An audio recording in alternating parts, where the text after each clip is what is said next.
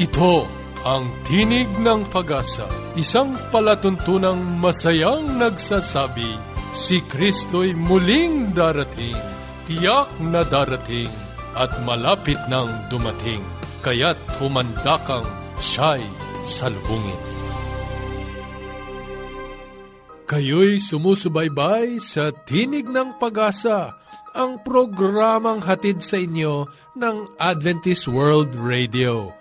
Ito po si Joe Orbit Jr. Ako po ay mananatiling kasama ninyo sa pagtatanghal dito pa rin sa inyong natatanging programa Tinig ng Pag-asa. Samahan niyo po kaming muli sa loob ng kalahating oras sa pagtuklas at pagtalakay ng mga sipi ng pag-asa mula sa aklat ng buhay. Maligayang maligayang araw sa inyong lahat at binabati po natin ang lahat ng ating mga taga-subaybay sa buong kapuluan ng Pilipinas. Kung ninanais nyo pong tumanggap ng ating pong mga libreng babasahin, maaari po kayong mag-text sa ating globe number 0915-571-9957 at sa smart 0920 0917-7861. Huwag lamang pong kalilimutan ang inyong kompletong pangalan at tirahan. Sa ating pong talakayang pangkalusugan, pag-uusapan po natin ang sunod na titik na bumabaybay sa salitang creation. Pinag-aaralan po natin dito ang mga mahalagang sangkap ng mabuting kalusugan at maligayang pamumuhay sa ating Panginoong Yesus. Ngayon po ay pag-uusapan natin ang titik I, no?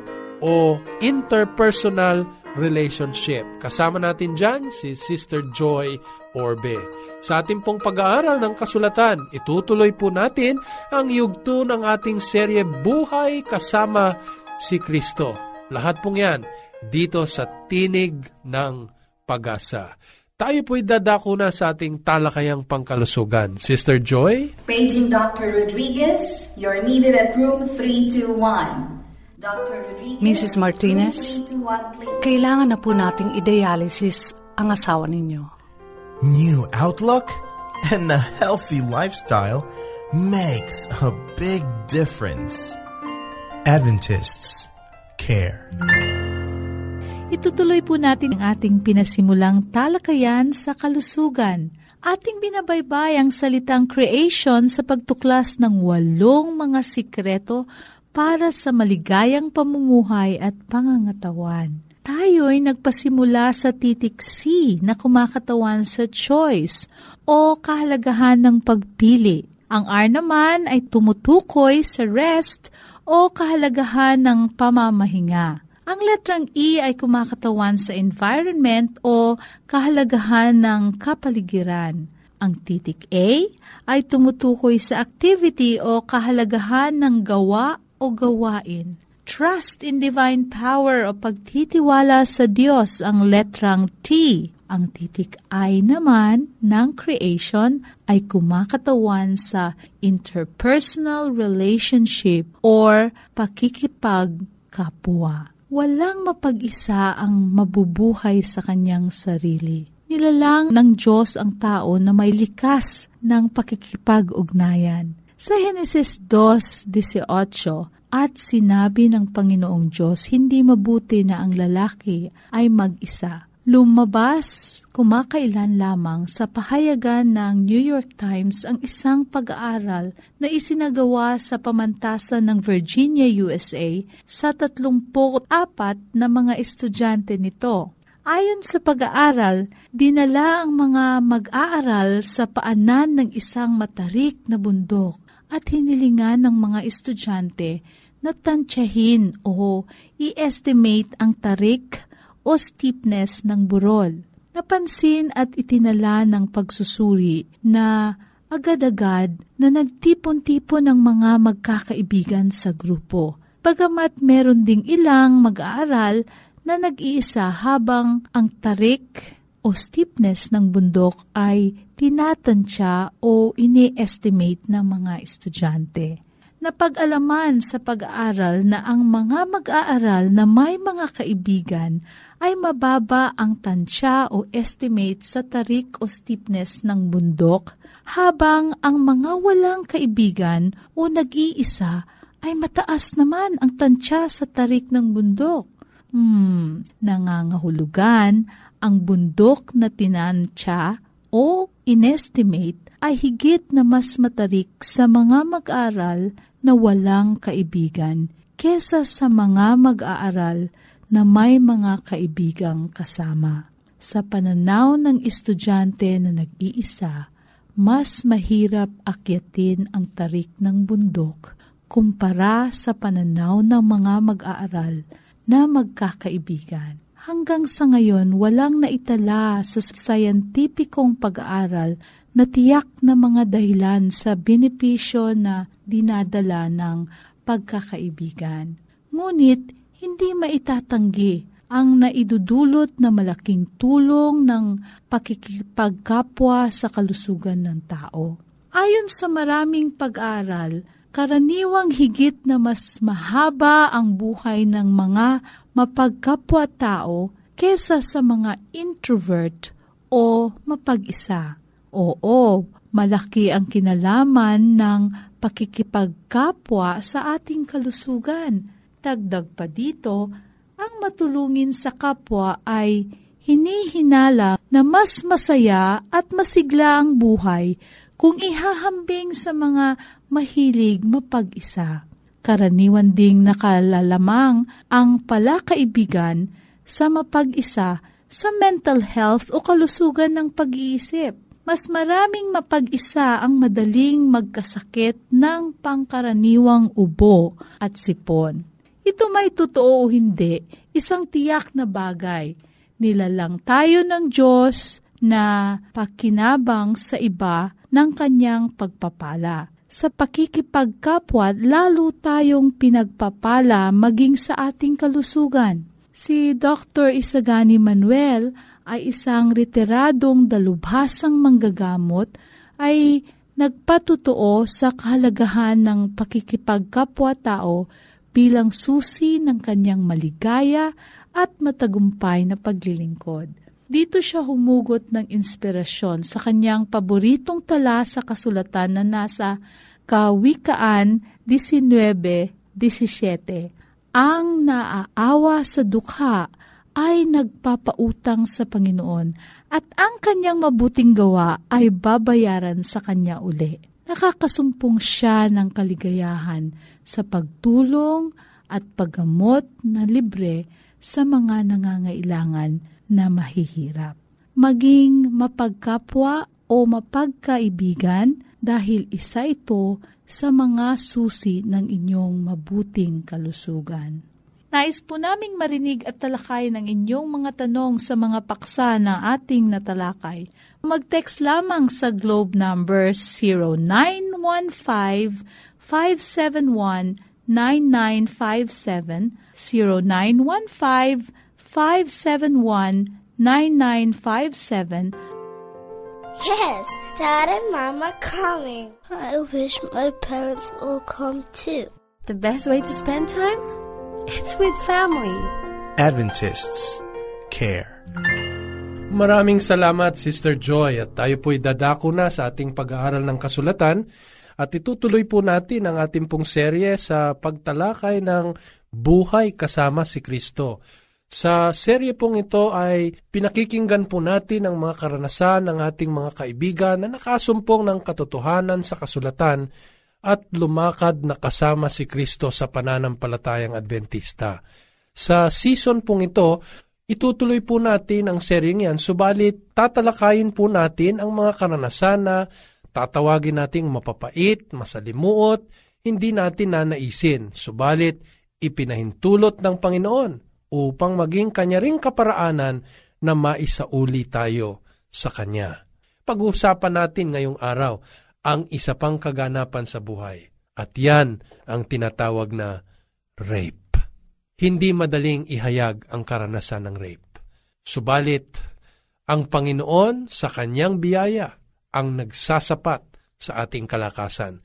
Kaya't mapalad po tayo kasama natin ngayon sa araw na ito sa pagtalakay ng paksang ito ng rape ang ating pong kaibigan na si Madeline Solite Neri. Kamusta ka, May? Magandang araw. Okay lang po ako. Mhm. Si May ay ipinanganak sa lugar ng ano? Ozami City po ako pinanganak. Oho. So, ibig sabihin, nag-migrate din ng parents mo dito sa Kamaynilaan? Yes. Oho. Si May po ay 39 years old ngayon. Pero pag titingnan mo si May para sa kapakinabangan po ng ating mga taga-subaybay, ay hindi mo akalaing magka-40 na.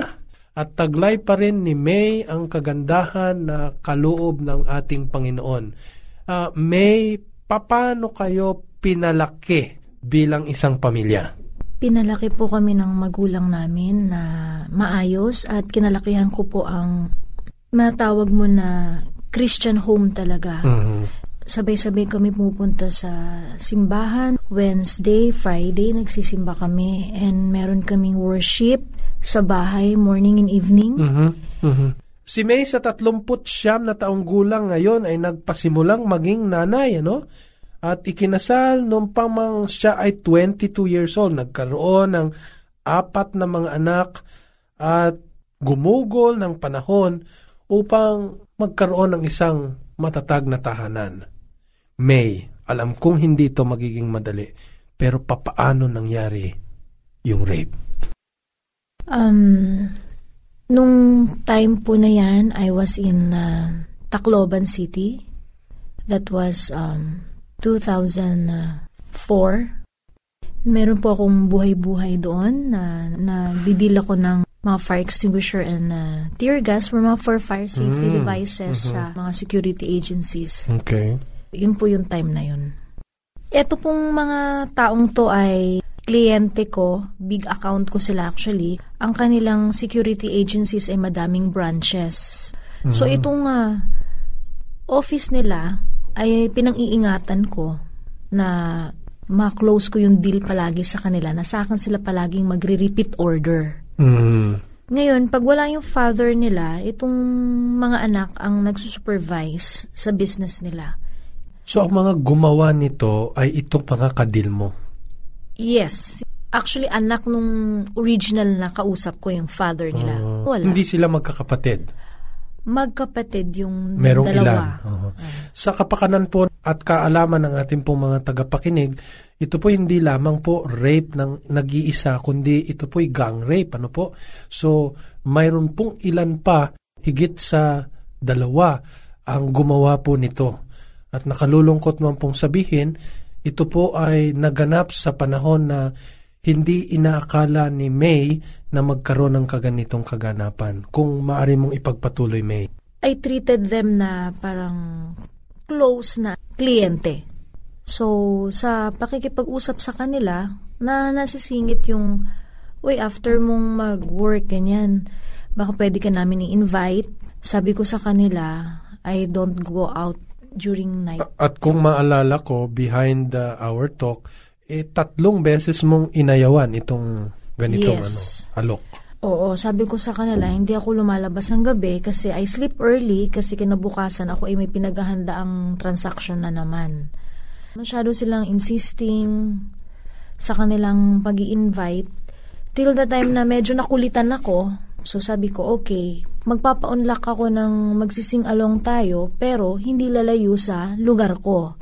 So sabi nila, May, maputol kita saglit bago mo ituloy. Kung ihahalin tulad yung relasyon mo sa Panginoon sa panahon na nagaganap yan at yung panahon ngayon na nasa kalinga ka ng Panginoon, masasabi mo bang malapit ka sa Panginoon?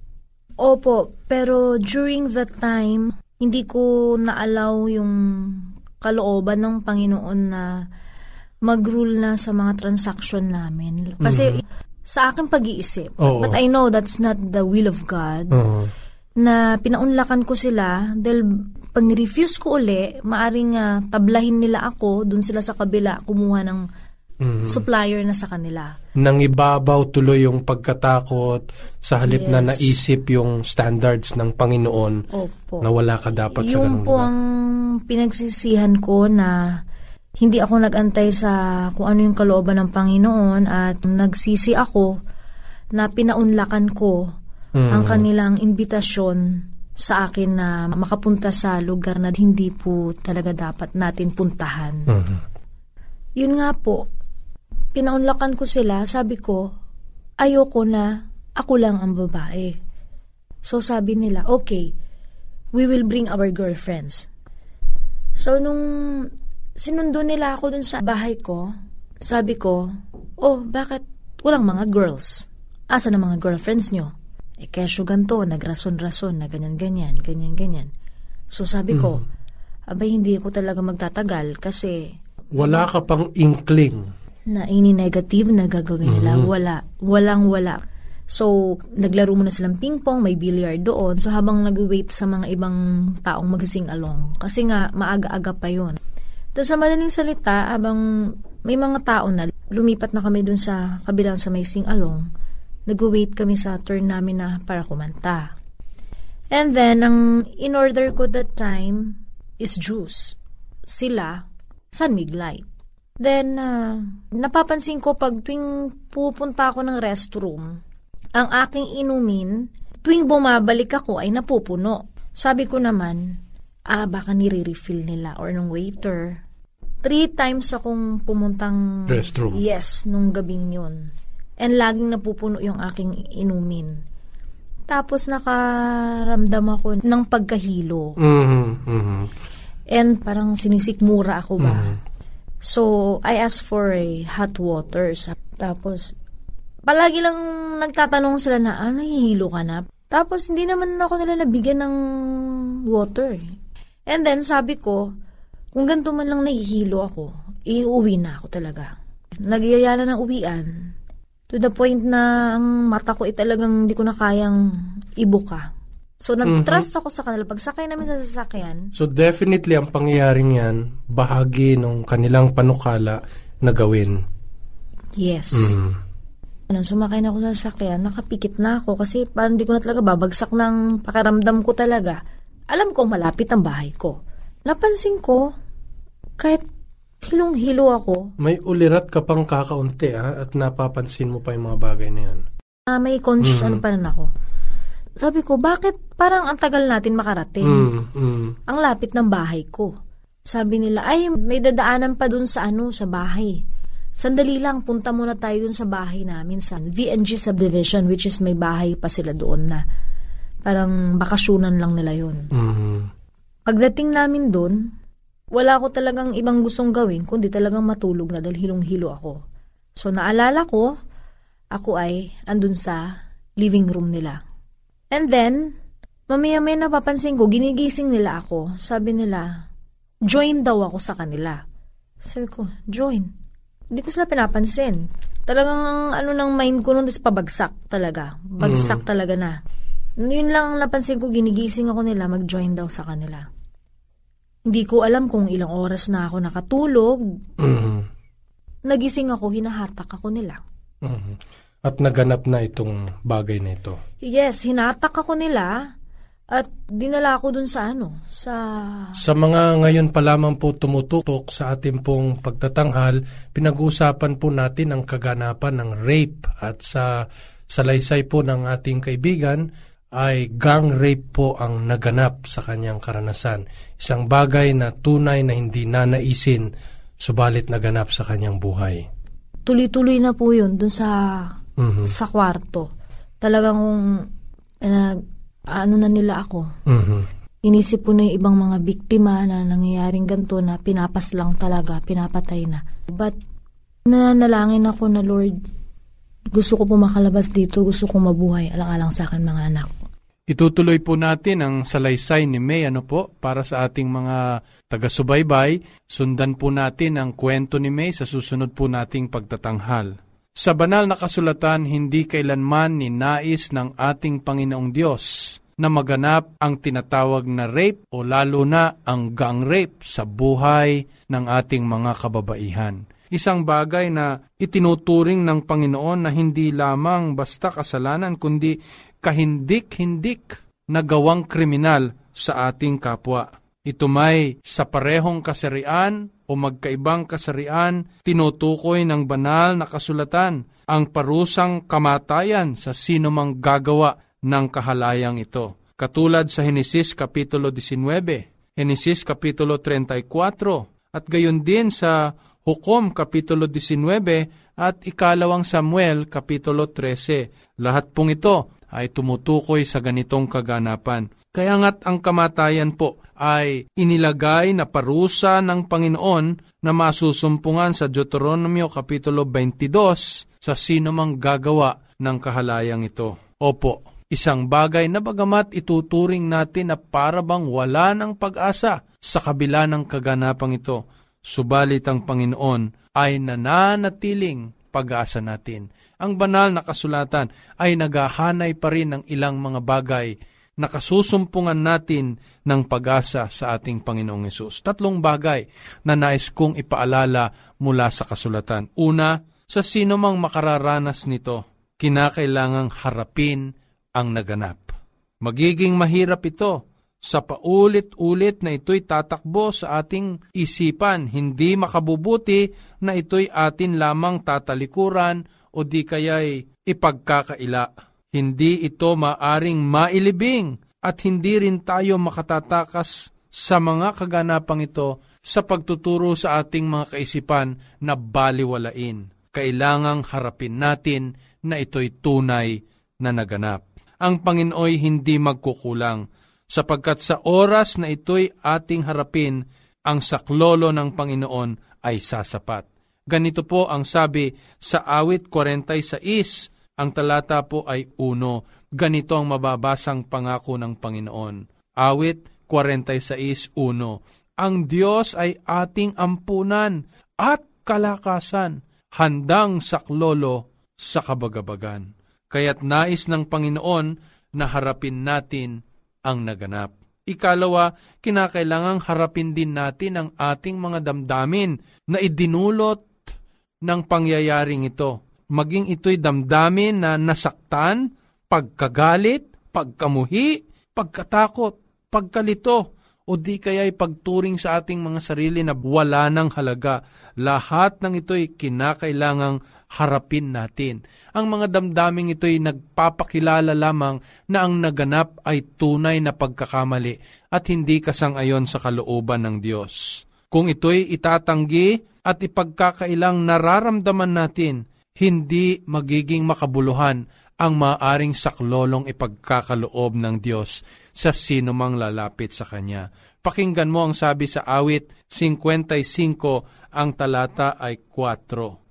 Ang aking puso ay nagdaramdam na mainam sa loob ko at ang mga kakilabutan ng kamatayan ay nahulog sa akin.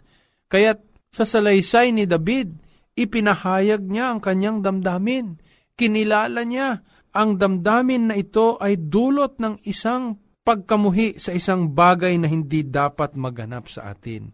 Bagamat ito'y pinahihintulot ng Diyos, hindi niya tayo kailanman pababayaan. Kaya't ang sabi sa ikatlo, hindi lamang natin haharapin ang naganap, hindi lamang natin tatanggapin ang mga damdamin ng pagkagalit, kalituhan, pagkatakot, pagkamuhi upang dalhin natin ang lahat ng ito at isuko sa Panginoong Diyos, kinakailangan din nating harapin ito ng may kalakasan at pag-asa sa Panginoong Hesus. Opo, hindi hangad ng Diyos na turuan natin ang ating mga isipan at sabihin, sa halip na ito'y bumalik sa ating kaisipan ng mga kaganapan ng kahalayan paulit-ulit. Palitan natin ito ng mga pag-iisip na naroron ka sa isang dalampasigan. Maganda ang alon, sumisikat ang araw, mga huni ng mga ibon, hindi po ito kailanman magiging matagumpay na pagalingin ang ating pag-iisip sa mga kaganapan ng panghahalay. Kundi ang sabi, harapin natin ito at ang mga damdamin na idinudulot nito nakasama si Kristo. Sa Isayas Kapitulo 43, ang talata ay dos ang sabi, Pagka ikaw ay dumaraan sa tubig, ako'y sa sa iyo. At sa mga ilog ay hindi katatakpan niyaon. Pagka ikay lumalakad sa apoy, hindi ka masusunog o magniningas man ang alab sa iyo. Hindi tayo pababayaan ng Panginoon. Kaibigan, hayaan mong Panginoong Hesus ang tumulong sa iyo napalitan ang mga bagay na ito ng kanyang mga pangako. Opo, nais ng Panginoon na isuko natin ang mga bagay na hindi natin tunay na magaganap sa ating sariling kalakasan. Sa halip, palitan natin ang mga pag-iisip na ito ng pagturing ng Panginoon sa atin, na anuman ang naganap sa ating buhay, anuman ang pagtingin sa atin ng tao, anuman ang idinulot ng kahalayan sa atin, ang tanaw ng Panginoon sa bawat isa sa atin ay sa ating mga puso at ang kanyang ginawa na pagliligtas sa atin. Pakinggan mo ang sabi ng banal na kasulatan kung papaano itinuturing ng Panginoon ang mga lumalapit sa Kanya sa pagsisisi at Kanyang binabago. Talatang 10 ng Isaya 61. Ako'y magagalak na mainam sa Panginoon. Ang aking kaluluwa ay magagalak sa aking Diyos sapagkat binihisan niya ako ng mga damit ng kaligtasan. Kanyang tinakpan ako ng balabal ng katwiran, gaya ng kasintahang lalaki na nagpuputong ng putong na bulaklak at gaya ng kasintahang babae na naggagayak sa kanyang mga hiyas. Kaibigan, anuman ang iyong nakalipas, anuman ang kahubaran na gumugulo at nagmumulto sa iyong kaisipan dulot ng kahalayan, ang turing ng Panginoon sa iyo ay binibihisan ka ng kanyang mga balabal ng katwiran. Tinatakpan kanya ng damit ng kaligtasan.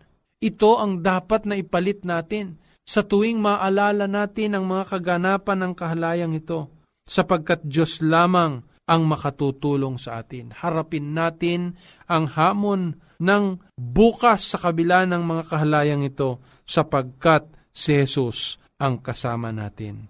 Opo, makatutulong sa atin na harapin una ang kaganapan. Ikalawa, harapin ang mga damdamin na idinulot ng kahalayan tulad ng pagkagalit, pagkalito, kaawaan sa sarili, ikatlo, pagkamuhi.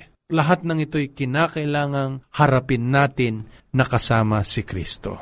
Sana'y nakinabang ka kaibigan sa ating karanasan na pinag-usapan sa araw na ito. Sa inyong mga katanungan, maaari po kayong magpadala sa aming globe number 0915 571-9957. Ulitin ko po, 0915-571-9957. 0917 at sa Smart 0920-207-7861 0920-207-7861 Muli ito po si Joe Orbit Jr. sa Roma 15.4 sa pagtitiis at pagaliw ng mga kasulatan ay mangagkaroon tayo ng pag-asa.